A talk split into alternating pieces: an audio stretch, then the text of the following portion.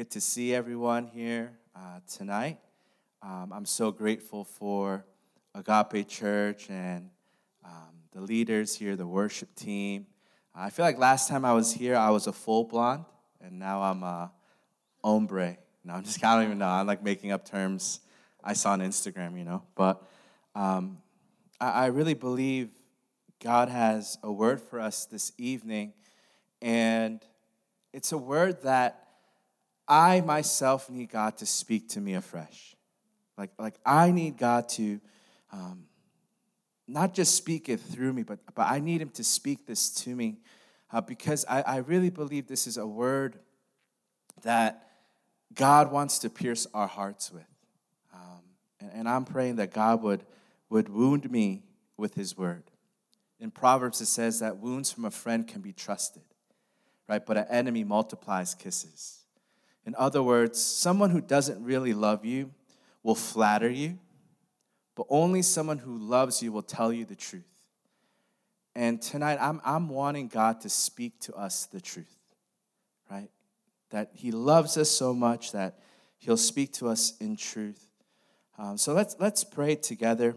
Uh, I want to read from Hosea chapter 12, verse 10, or, or chapter 10, verse 12. Which is it? Yep, 10 verse 12. Gotcha. No, just kidding. I was confused too. Um, but I, I want to read a lot of different verses tonight. Amen. Is that cool that we do that in church, right? But I want to start with Hosea chapter 10, verse 12. And this is what it says Sow righteousness for yourselves, reap the fruit of unfailing love, and break up your unplowed ground. Other translations say fallowed ground. For it is time to seek the Lord until he comes and showers his righteousness on you. Let's pray together. God, we believe now is the time to seek you. I believe all of my brothers and sisters are here tonight, driving from close, far, really far, because they're hungry for you. God, we don't want to play games. We don't want to go through the motions. We don't want religion. We want the real thing.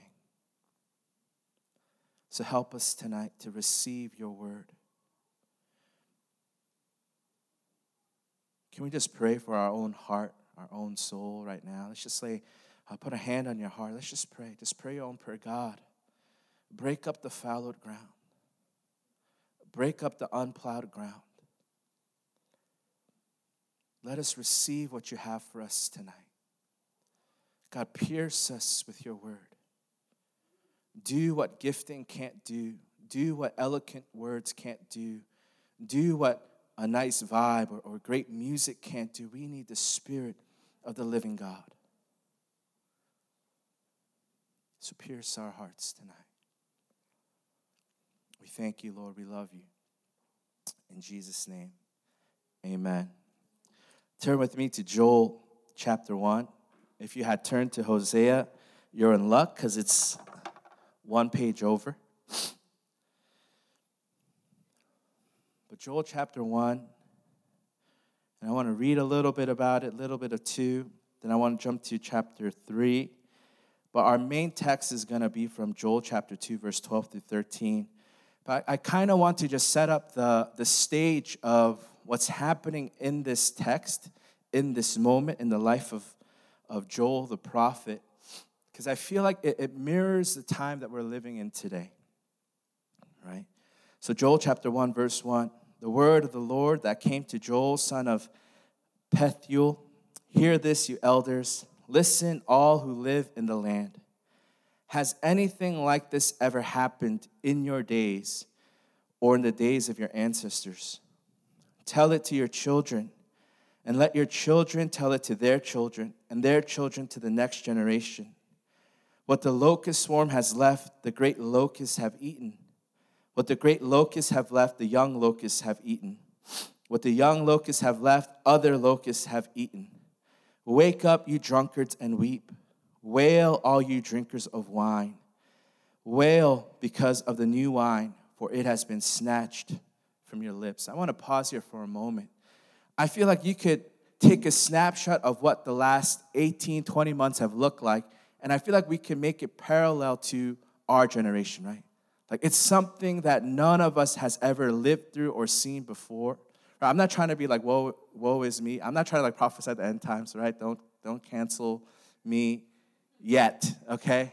Right? The cancellation's coming later. Don't cancel me yet, right? And, and I feel like what he, uh, when he goes on to say the lo- locusts have eaten this, and after that, an- another group of locusts have come. In other words, we've been bombarded by constant issues in culture, in society, in politics. Are you with me tonight? Like we're, we're constantly hit over and over again. Finally, we think we have some breathing room, and another swarm of locusts have come. We think, oh, finally some relief, and then another one comes. And the last part in this passage, it says, Wail because of the new wine has been snatched from your lips. Now, this is my opinion, but I believe a lot of what we've experienced this past year was the new wine being poured into old wineskins. And what does Jesus say happens when that happens? The old wineskin rips, it tears. And I think a lot of the issues and struggles that we see and strife that we've experienced, even within the church, is God just doing a new work within us, getting us ready for something right? The rest of the text, it goes into you got to get ready. Things are, are falling apart. You're in a pandemic, like crazy stuff, right? But I want to jump real quick to verse 25 in chapter 2. And this is what God is about to do.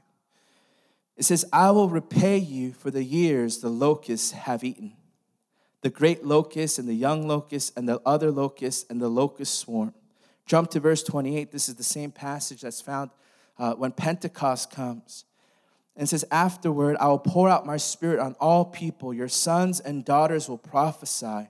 Your old men will dream dreams. Your young men will see visions. So we see crisis after crisis after crisis.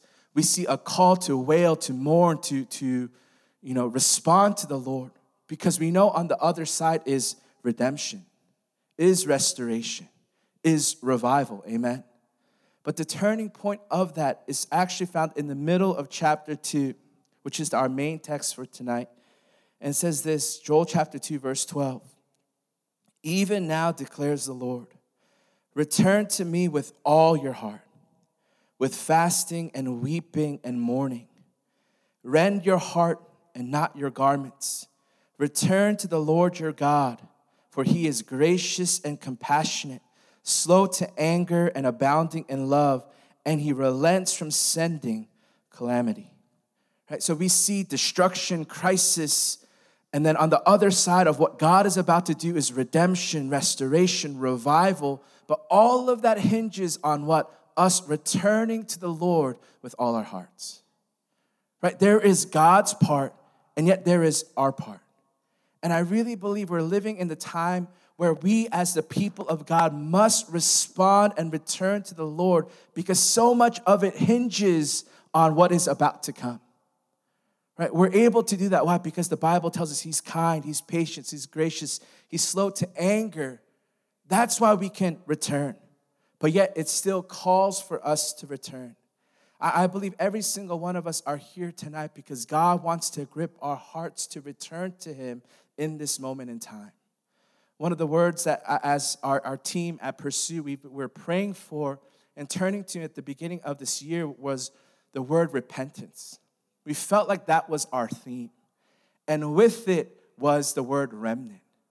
You know that God doesn't need majority to do what he wants to do.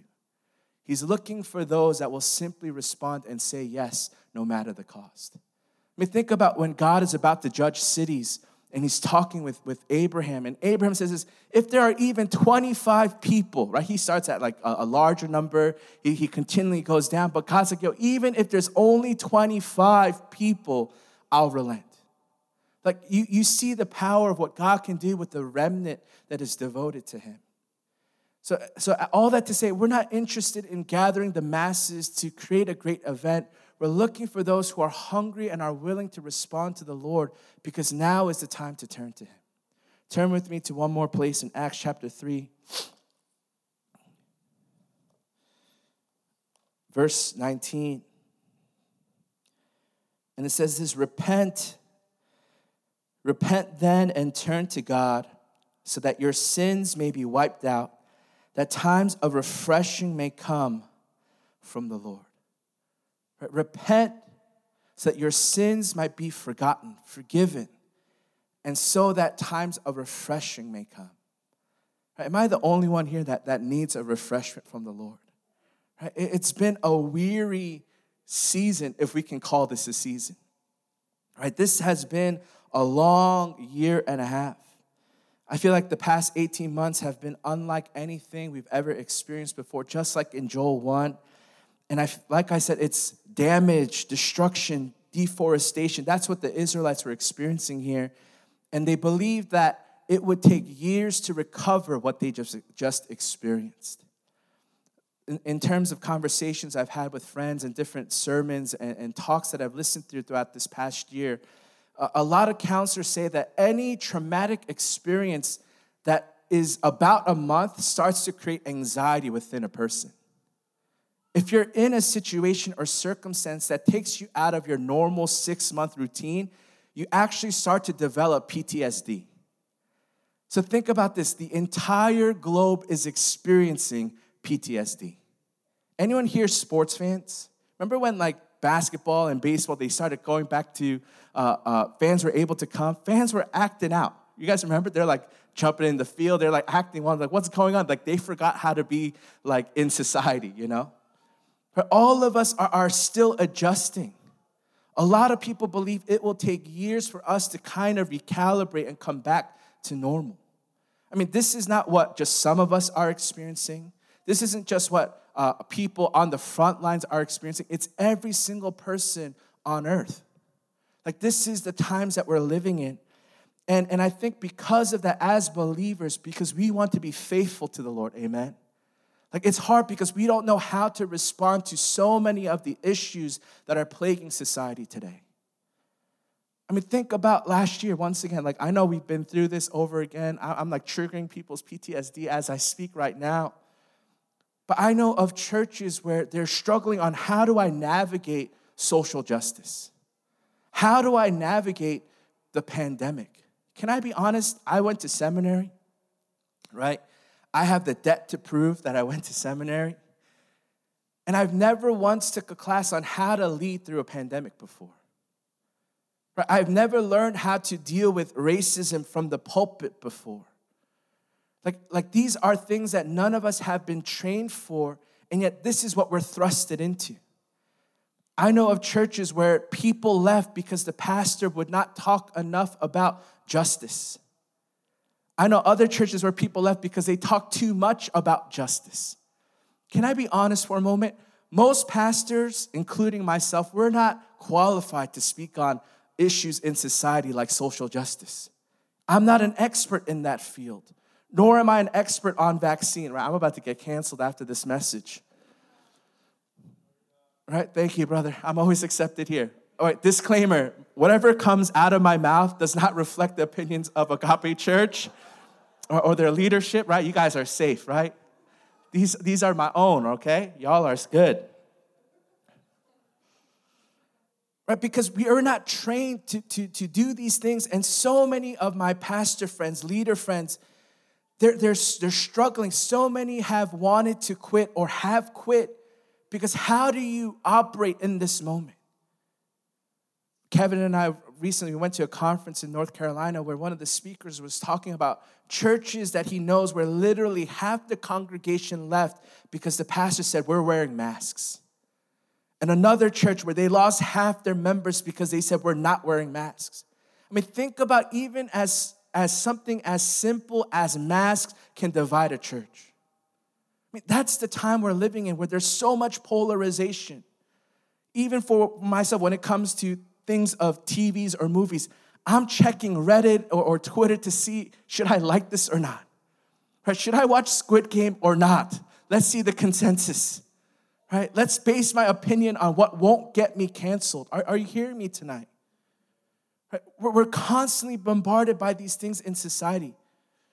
Right? I've been an Asian American for most of my life, right? Because I immigrated here. Before that, I was just Asian. Then once I moved here, I was Asian American, okay? So for most of my life, I have been Asian American. And can I be honest? You might think I'm ignorant or, or what's the opposite of woke? Asleep. I don't know, right? But even for myself, I had to Google what, what AAPI was in the beginning of the year. I've been Asian American my entire life. I have never heard this acronym before. All that to say, things are constantly changing at the speed of your fingertips on your phone. Gender identity, sexuality, pronoun, like things that we don't want to touch are happening right now, and we as believers are thrusted in there where we don't know what to do. So, can I be real tonight? So, for many Christians, we either lean on critical theory or we lean on conspiracy theory. Right? I'm just being honest. We're either going social justice or we're still prophesying Trump's about to be president. Right? Just being really honest tonight. And in the midst of critical theory, conspiracy theory, we got to leave theories behind and come back to truth. Amen. You know what truth is? It's not information, it's a person. Jesus says, I am the way, the truth, and the life. And so many of us, we're confused on how to navigate this. What am I supposed to do? Our calling has never changed, even in the midst of a pandemic. Because we were never called to do something, build something, make something, but we've been called to the person of Jesus Christ. And this is what the enemy will do. He'll throw great causes on you to distract you from the Great Commission. I'm not saying these great causes are bad or wrong or we shouldn't educate ourselves or, or, or be socially aware. But can we, be, can we together say those are periphery to the main thing, which is Jesus Christ? We've always been called to a person. Everything we do flows from our relationship with the person. And I believe that's what God is calling us to. That's the repentance that we need to do, not so much for our sins or our compromises or our failures or whatever, but making it about something else when it's always been about Jesus. It's coming back to Him. I think in the midst of all of that, right? Like, who here wants to be known as like socially unaware? Like, no one, right? We, we want to have a voice. We want to be wise. We want to do all these things. And yet, all of us are called to the person of Jesus. I mean, do you know how hard it is in 2021 to be a leader, to be a pastor? Like, to be a pastor in 2021, you have to be a social media influencer. Man, you don't have a podcast? What? I'm not going to your church. Like, you're not on TikTok? Gen Z is lost forever. Like, a main senior leader has to be an influencer, has to be a dynamic communicator, has to be a motivator of people, a recruiter of leaders, a counselor, socially aware, a graphic designer. I do all the graphics at Pursuit. We need interns, anyone, right? Because that's really the challenge. We're expected to do all these things. And if we fail in one category or we offend one person, guess what? They're leaving the church. They're literally making Instagrams to attack the leadership of the church. Like, do you understand what we're living in? People don't even know how to be civil with one another, let alone be Christian in this time. Like, we have to come back to Jesus and his ways. All that to say, all of these things have exposed us for what's really there. I know for me it has. Like it's exposed my prayerlessness, it's exposed my lack of hunger for the word. I mean, for many of us, we were quarantined at home and we're like, finally, I have time to read the Bible. But, but we binge watch on Netflix. Come on, any guilty? Don't raise your hands, right? Because my hand will have to go up too. I mean, it's not a bad thing, but it's exposing what's really there. Can I say this? Repentance has been seen as a negative thing. Just like Kevin shared, surrender has been seen as a negative thing. But did you know repentance is the greatest gift that God can give us? In Romans, it says that the wages of sin is death.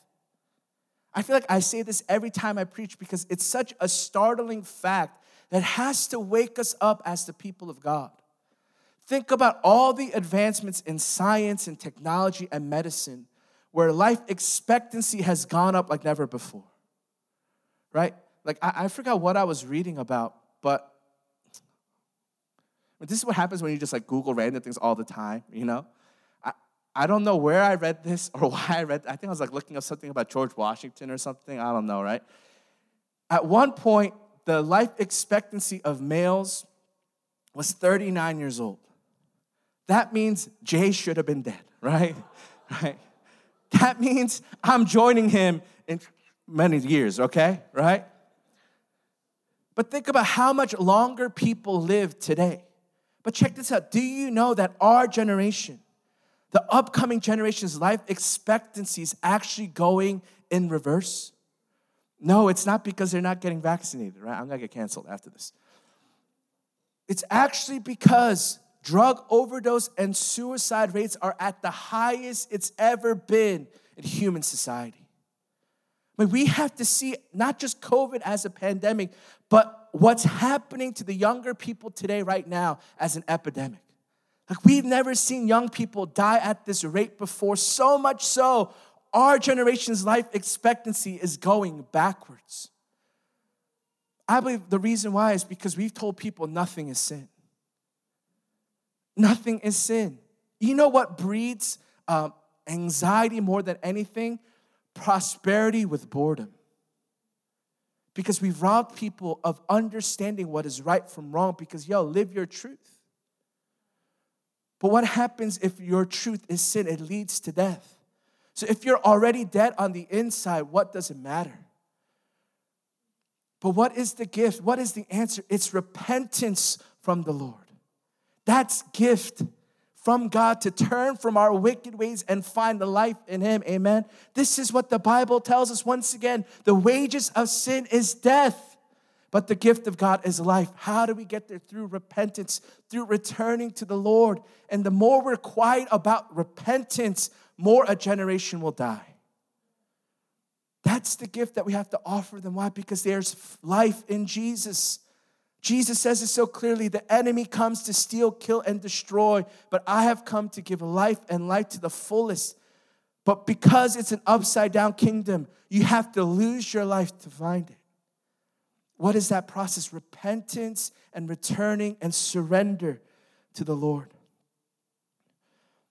This is the times that we're living in. I think one of the, the, the biggest buzzwords of what we're living through right now is the word deconstruction right? Deconstructing my family roots, deconstruct like sometimes I like TikTok, right? Just because I like the like stupid stuff. But then I see like a lot of like young people that like don't know anything but are trying to be woke, you know?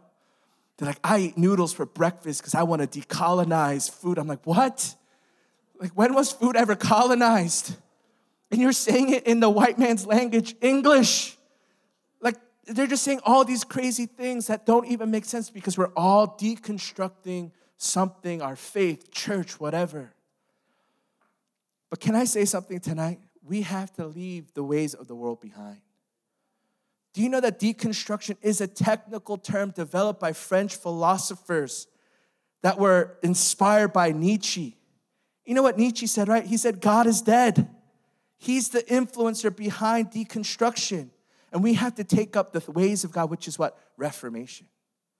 When Martin Luther nailed the, the 95 Thesis, he wasn't deconstructing, he was causing a reformation of faith to take place. Are you hearing me? Deconstruction seeks to undermine, like that's how it is. Or once again, you're either going critical theory or conspiracy theory. You're either going LGBTQ or you're going QAnon, right? Like that's literally the moment we're living in. I'm getting canceled from everybody. But yet, once again, it's Christ at the center of it all. We can't lose that in the midst of our pursuit of whatever it is, because that's what it's always been about. I think because, once again, I'm just trying to set up the climate we're living in. No wonder so many have lost heart. No wonder so many have quit or have wanted to quit.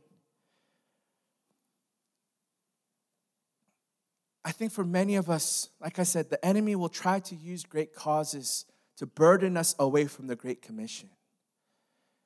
If the enemy can't get you to compromise, he'll cause you to be too busy for intimacy with Jesus.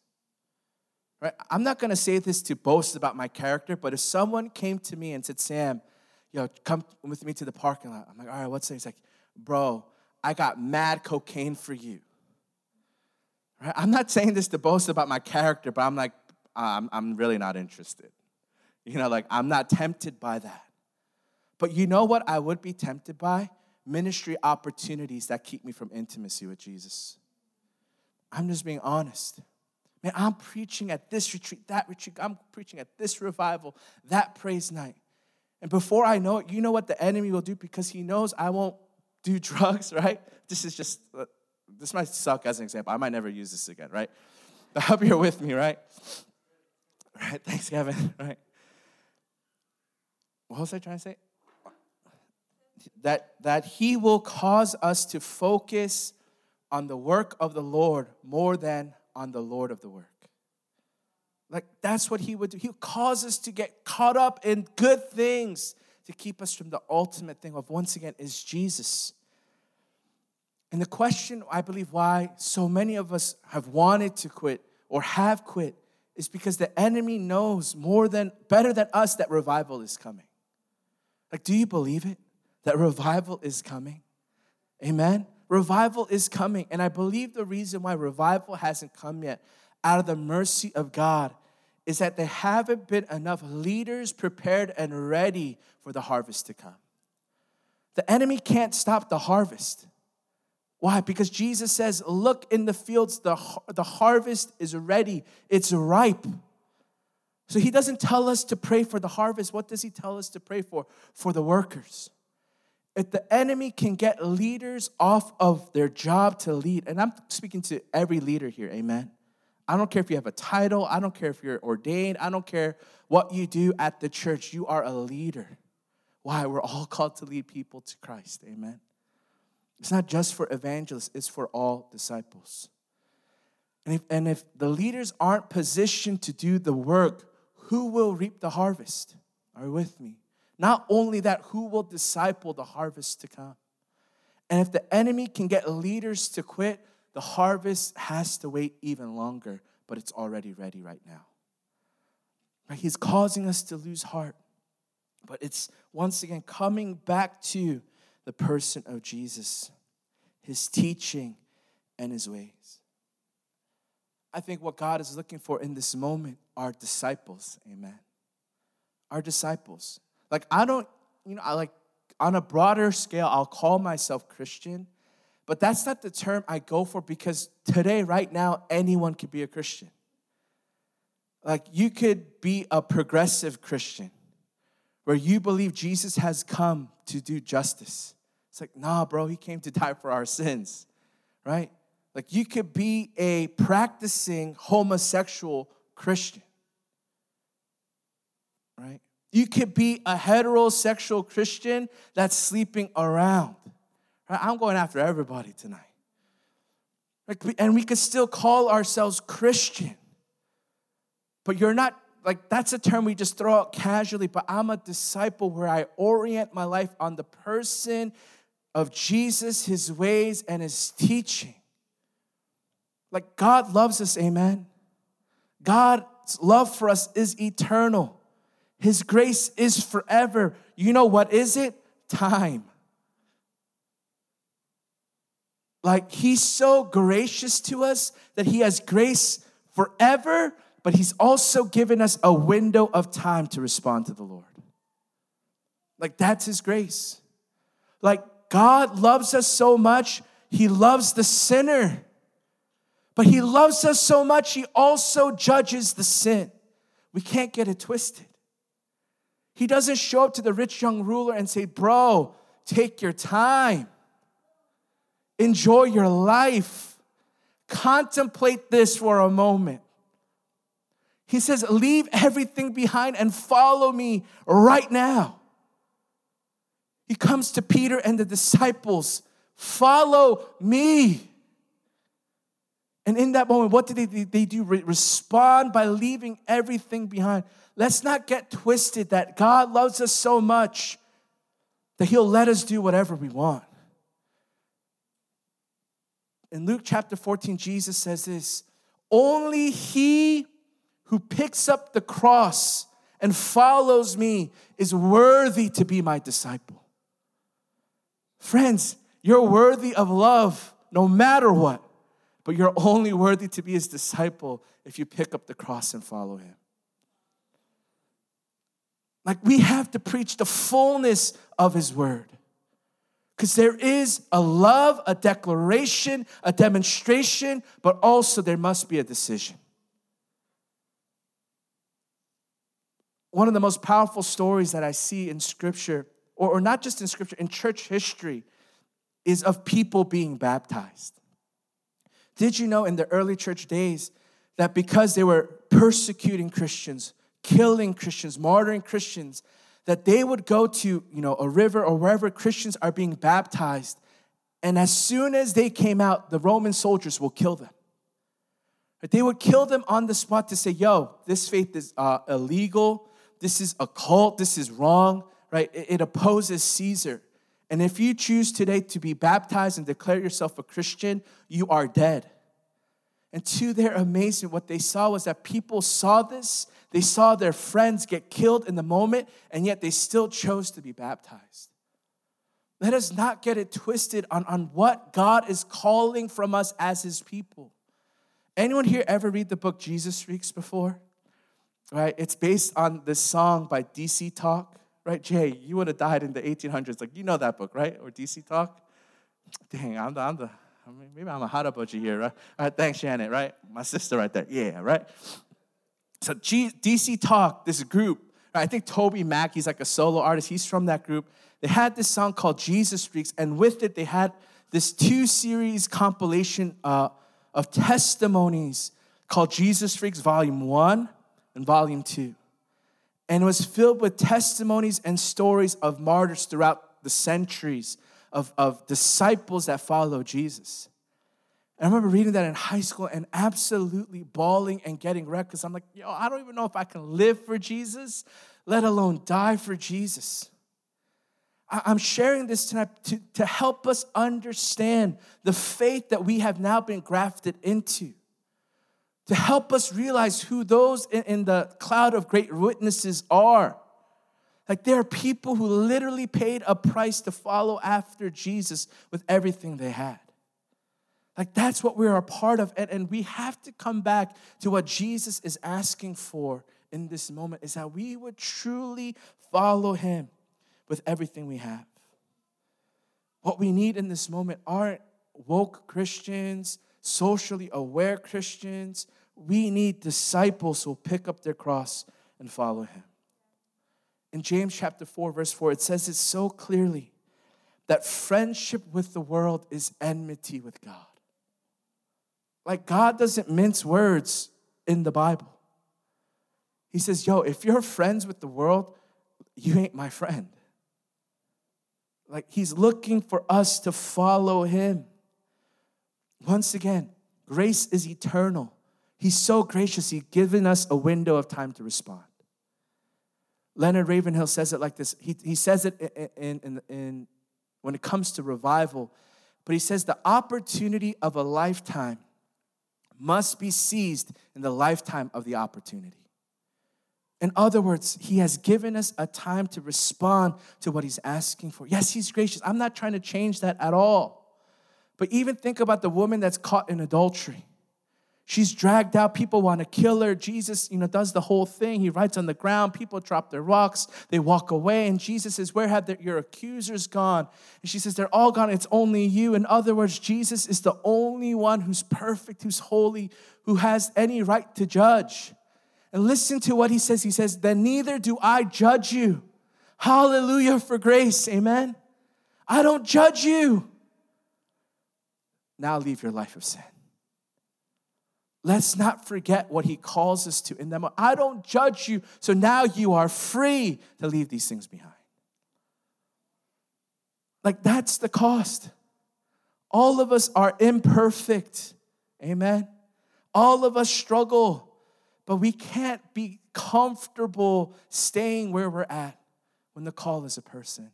One of my friends, he's this fiery guy. We're going to get him at Pursuit Conference next year.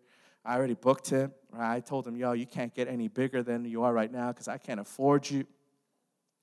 But he just, his name is Luke, Luke Lefevre. He just did this conference with Matt Chandler, Jennie Allen called Consecrate. And this is what he says He says that the lack of our holiness only reveals the poverty of our love for Jesus.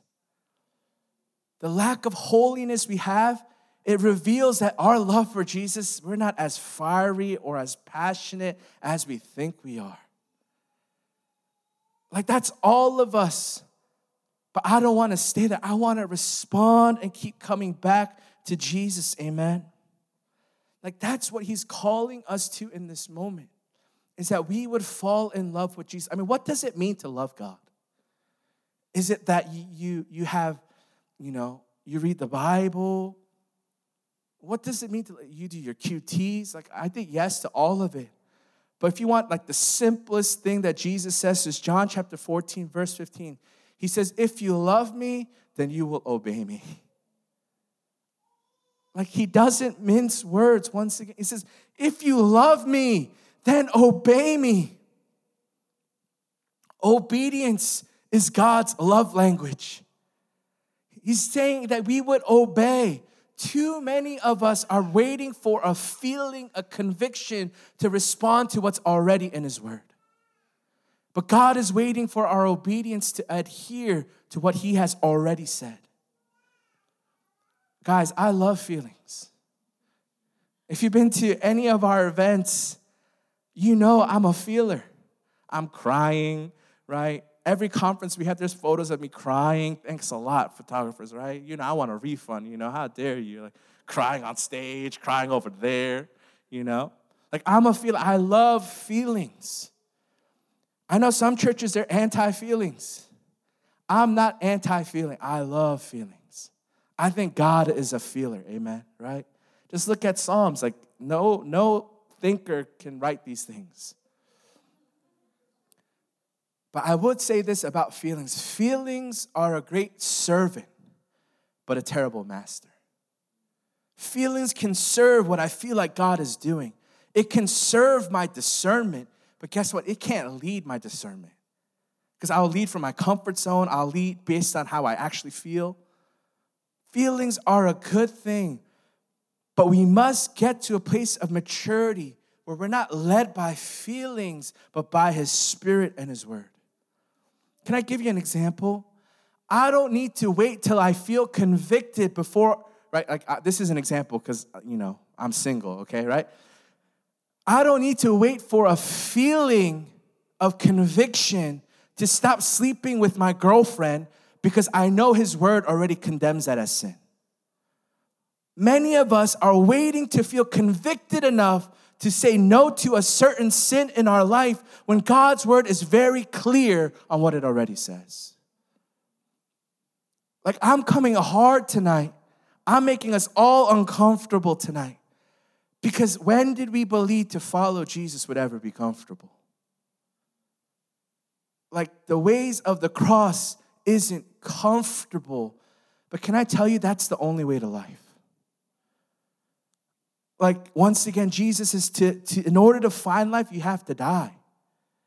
Like, in order to be first, you have to be last. Right? So, what's the key then? It's repentance. Right? Repentance is always, even if you failed a thousand, once again, I don't want to separate God's great grace and love and mercy from us from what He's asking of us. Because His grace is what actually allows us to do that thing. I, I want to say it like this grace is the deposit in your life that allows you to pay the price God asks you to. Right? It's the deposit of His grace that enables us to pay the price. So, what is loving God? It's obedience. To love me is to obey me. Jesus says it clear. What does that look like practically? To love what he loves and hate what he hates. I want to help us here so that we can live a life of obedience. Amen. Right? Anyone need help, or is it just me? Obedience will never be the product of my striving. I'll never be able to be holy by trying to be holier. I can't make myself holy. I have to come back and center myself on the person of Jesus. But what does the enemy do? He clouds us with shame so that we run away from Jesus instead. The first thing we should do when we fall, when we sin, when we mess up is go to Jesus, but that's oftentimes the last thing we would want to do. Oftentimes, what we do is we busy ourselves with Christian activity, trying to make up for that which we can't make up. We're trying to get enough credit or build enough wealth, right, for, uh, for a figure of speech way, to pay a debt we can't pay. Another way is to say a debt that's already been paid. Right, once again, I'm speaking to leaders. Before any of us were called to lead, we were called to love. But before any of us were called to love, we were simply called beloved. So, what do I do in that moment? I have to fight the urge to run away from God to come to God in that moment. Like, that's grace and seizing that window of time to come to grace. A conscience that is alive is a blessing. But you know what kills our conscience? Compromise. You know what compromise does? Left unchecked, it leads to apathy. Apathy leads to death. I've heard it said this way apostasy, which is, you know, a, a fancy theological Christian word of leaving the faith. Apostasy, it's death. Apostasy is death by a thousand cuts of apathy. Right?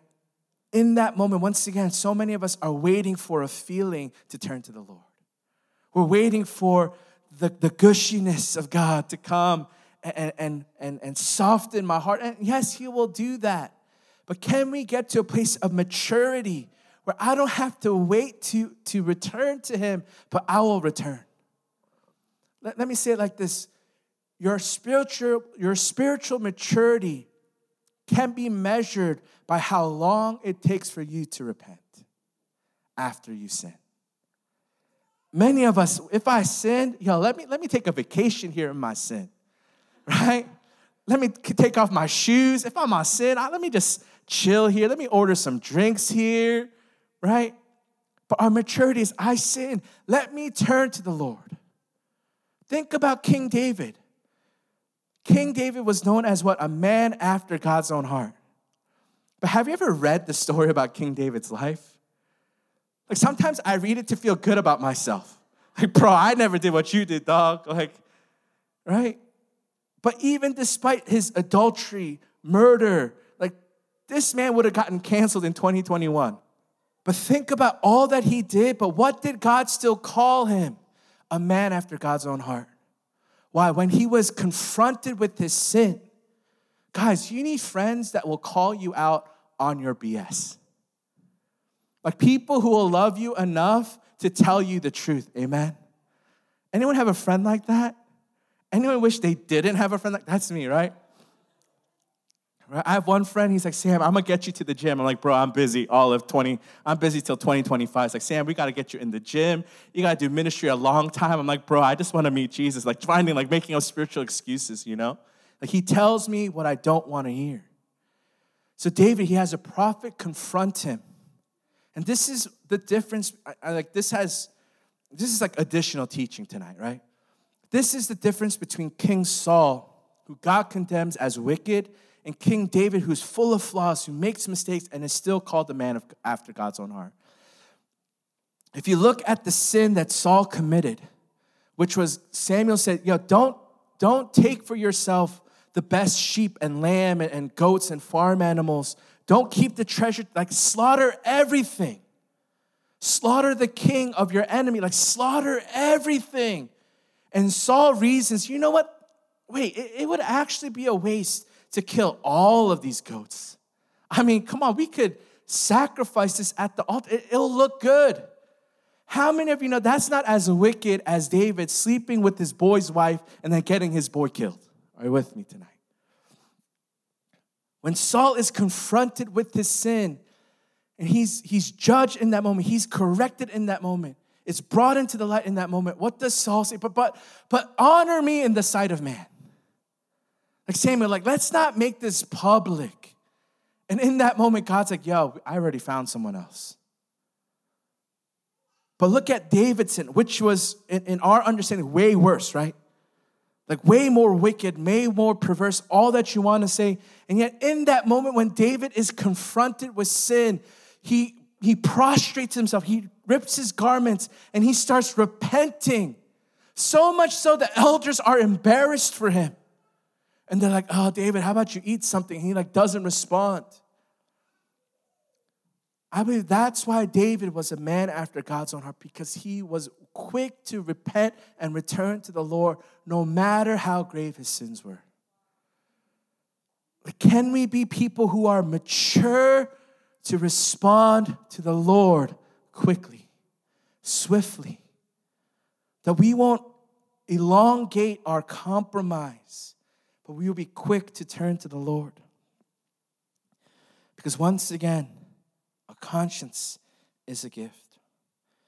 I want to ask you know, someone from the worship team to come and help me close this. But I, w- I want to present this to us together is how long will we allow the season we're in to keep us from returning to the Lord?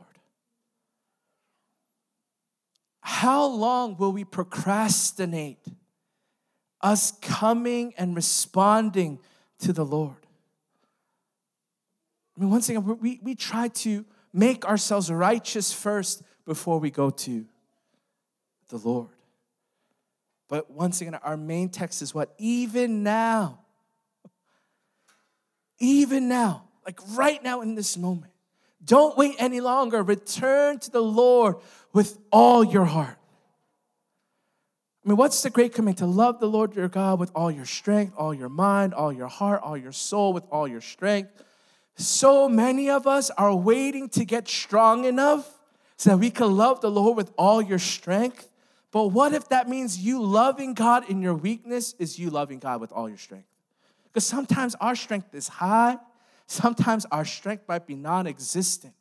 But if I choose to turn to Him wherever state I'm in, that's returning to Him with all our heart. He doesn't say return with when your heart is intact, it's beating. No, come with your heart that's broken, withered, jaded, messed up, compromised. It doesn't matter what state you're in, but just come even now. Like so many of us, we wait till, you know, like I speak to a lot of youth. So many of them wait till next retreat to get right with God. They wait for the next conference, the next worship night to get right with God, can we be people? As soon as we sense any distance from the Lord, we'll be quick to come to Him. Not because we feel anything, not because we feel convicted, but because His invitation is even now come with all your heart. Sometimes I have to love Him with nothing in my heart. But if I come to Him, that's me obeying His word. I don't need to wait for any of these feelings. So, my next question after how long will you allow your season to keep you from returning is how long will you wait for a feeling? Many of us really seek the Lord when we're in pain. Like, pain is a gift from God. I can't remember the title of the book right now, but it's this book by Philip Yancey. I think it's Where is God When It Hurts? If you're in pain, read that book. Because he goes on to say that pain is the gift of not an evil God, but a good God who is a genius. Right? How does he start with that conclusion? He looks at people who physically can't feel pain, which are people with leprosy. We think leprosy is like a skin disease where like your body falls apart, but leprosy is actually damage to your nerves where you can't feel pain. The reason why like, like their, their nose starts to fall off is like things are like uh, uh, abrasive to the nose, but they can't feel it, so their nose just starts to deteriorate. Like that's literally what leprosy is. So there are modern lepers today. what he's noticed is that there are people where, let's say, a door, uh, a doorknob, looks like literally no doorknob. I'm like looking at a door to point to, but like, guys, look, there's literally no doorknob in this room, right? I'm like surprised myself. Let's say there's a doorknob that is jammed. A normal human being can only go to a certain threshold before they're like, oh, we can't bust this open because they don't feel pain. Or, or they'll start to feel pain or discomfort. Are you guys with me? But a leper will go all the way and they'll like even damage their hand and like break a bone and like scratch up their fingers because they don't feel any pain. Pain is the divine gift of God that says something is off, something is wrong. Another leper that he looks at is this uh, uh, salesman that loves to wear alligator leather shoes. Like these are like real people that he met. And even though the shoe doesn't like fit right and his feet are literally being mangled and falling apart, he still wears it because he can't feel pain. All that to say that pain is a gift that causes us to pay attention to the moment we're in. Many of us, including myself, have sought the Lord in seasons of pain, and it was actually a gift and His mercy to us. But what does maturity look like? It's pushing past God or, or pushing past my feeling, what I'm into. Because many of us seek God till we find relief. I believe God is looking for mature disciples that will seek God not until they find relief, but until they see revival. Many of us want God to save us from our problems. Few want God to save us from our sins. Like, that's what lukewarm Christianity is. We want God to save me from my issue. But God, this sin right here, like, that's what I go to when I'm tired, when I'm broken, when I need comfort. But I'm calling people tonight to a place of maturity of let's return with everything we have. A couple more questions. When was the last time you wept over your sins? I'm not saying when was the last time you wept because you were sinned against, but when was the last time you wept over your sins? Like, like it convicted at me. Like I wasn't just sorry, I was devastated. When was the last time you wept over your sin before the Lord? Can I be really honest tonight? I remember when I first got saved in high school, you know, like one of the biggest sins I struggled with was pornography. Right? Like I remember reading this study, like once I like Google and read all these crazy things. There was this study that was done in Canada, right? Where they're trying to find uh, men under the age of 18 that has never been exposed ever and they couldn't find anyone so the study got closed right? Like like it's a real like thing like they're trying to find it they couldn't find it right? That, like that's just how much it's infiltrated culture and society. So i remember when i first got saved and i was 17 like this is before the smartphone you know? Like right now if you want to sin you, you, you got your smartphone right like this is how old I am. I had to, I stole a, a VCR tape, right? And that's that was what I used to indulge my sin. Right? Like think about like how like foreign that I have to like rewind, you know, like in shame, like whatever, right? right. I remember one time I was so convicted. I was like, this is the last. I, I took it and like I found like golf clubs my, and I just smashed the tape and I remember wailing as I did it because I was so grieved by my sin before the Lord. Where I wasn't just asking, God, forgive me this time, but I was devastated by my sin before the Lord. And I want to ask you, when was the last time you wept over your sin and not just because someone sinned against you? Like, when was the last time you wept because you had unforgiveness in your heart more than the fact that they wounded you. I'm not trying to dismiss these things, but I want us to get to the place where we're honest before the Lord. Like we're either going to take what's written in here seriously or we don't. Like my favorite current term in culture is Christian Buddhists. Many people today are Christian Buddhists where it's all about a vibe. I pick and choose what makes sense to me in the word, what I like, because God is all about love. I'm spiritual, man. But we either take his word at full or we don't at all. Like, think about what it says. Like, yo, you have issues with someone else. This is what God prioritizes. He says, leave your offering at the altar and go and say you're sorry first. Like, we either take his word seriously or we don't. I remember seeing like when things get inflamed in culture and there's so much back and forth, like Jesus makes it so clear, right? Like it's so elementary that we forget it, but it has to be central.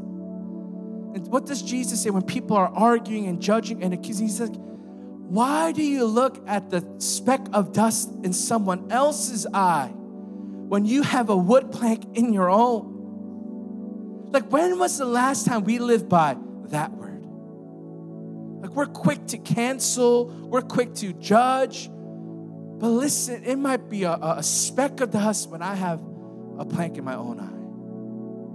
Like, I hear all these crazy stories, and I'm just like, dude, when have we gotten so far away of what it means to be a disciple? I believe it's time for us to return with all our hearts. I want to read one more passage, Revelations chapter 2, verse 1 through 5.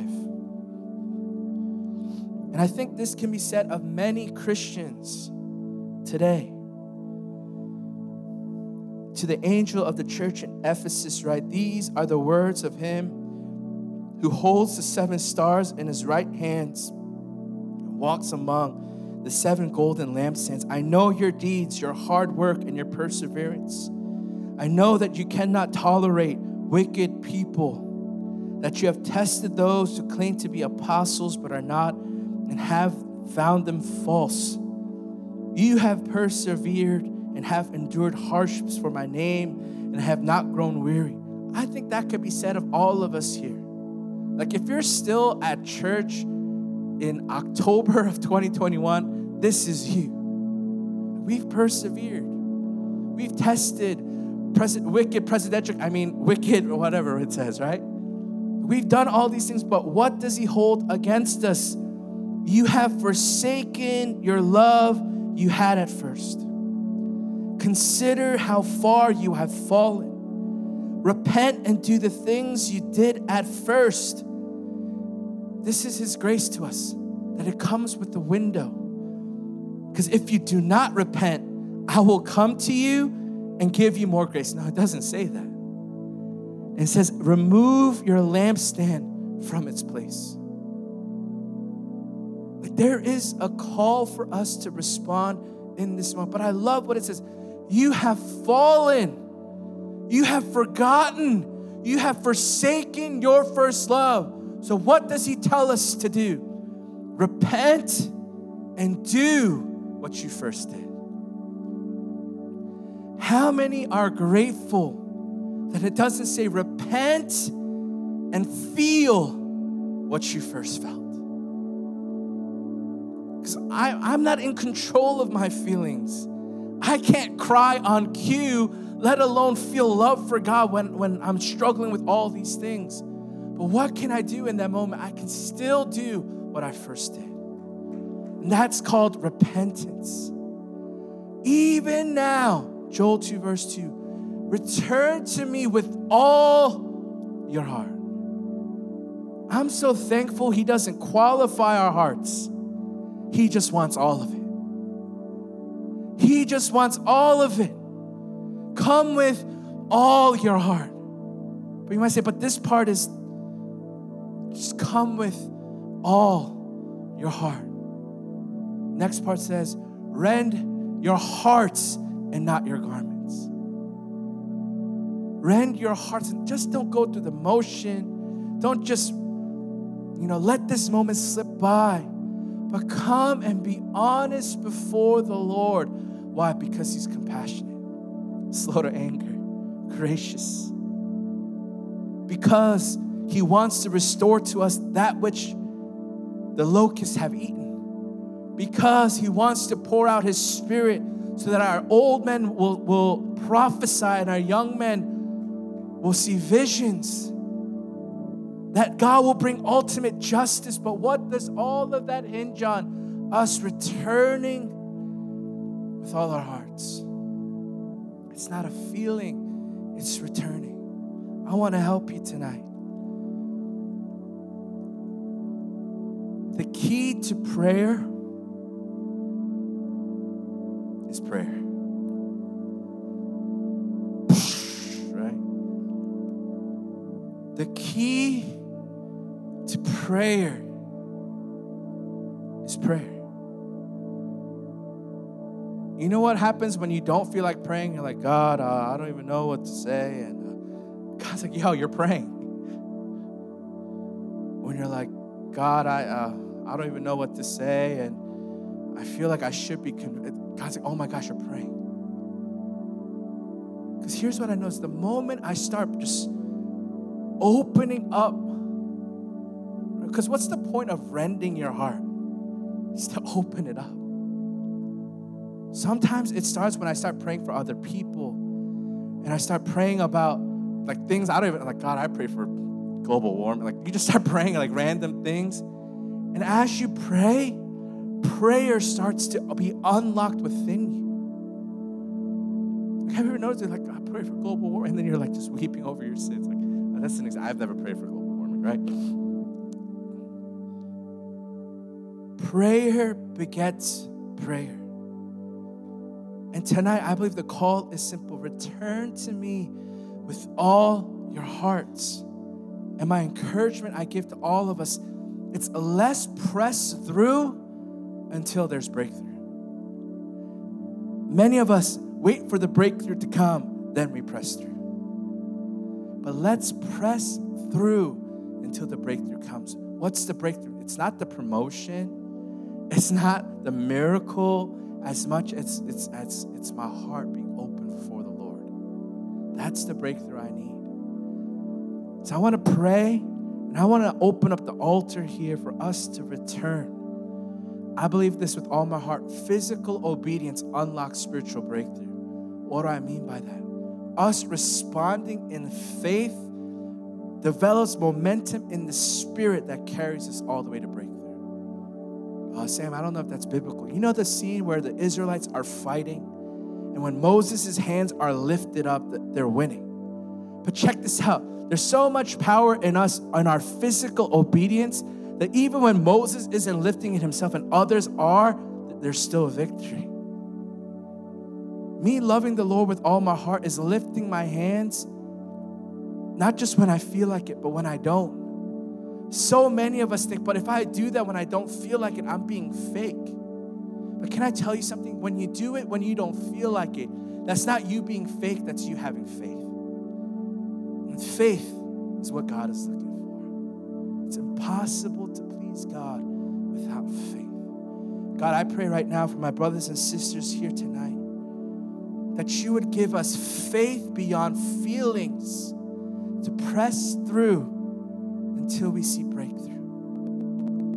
Teach us maturity. Teach us maturity. God, I thank you, God, that in your word, Romans chapter 5, you've given us a blueprint to maturity.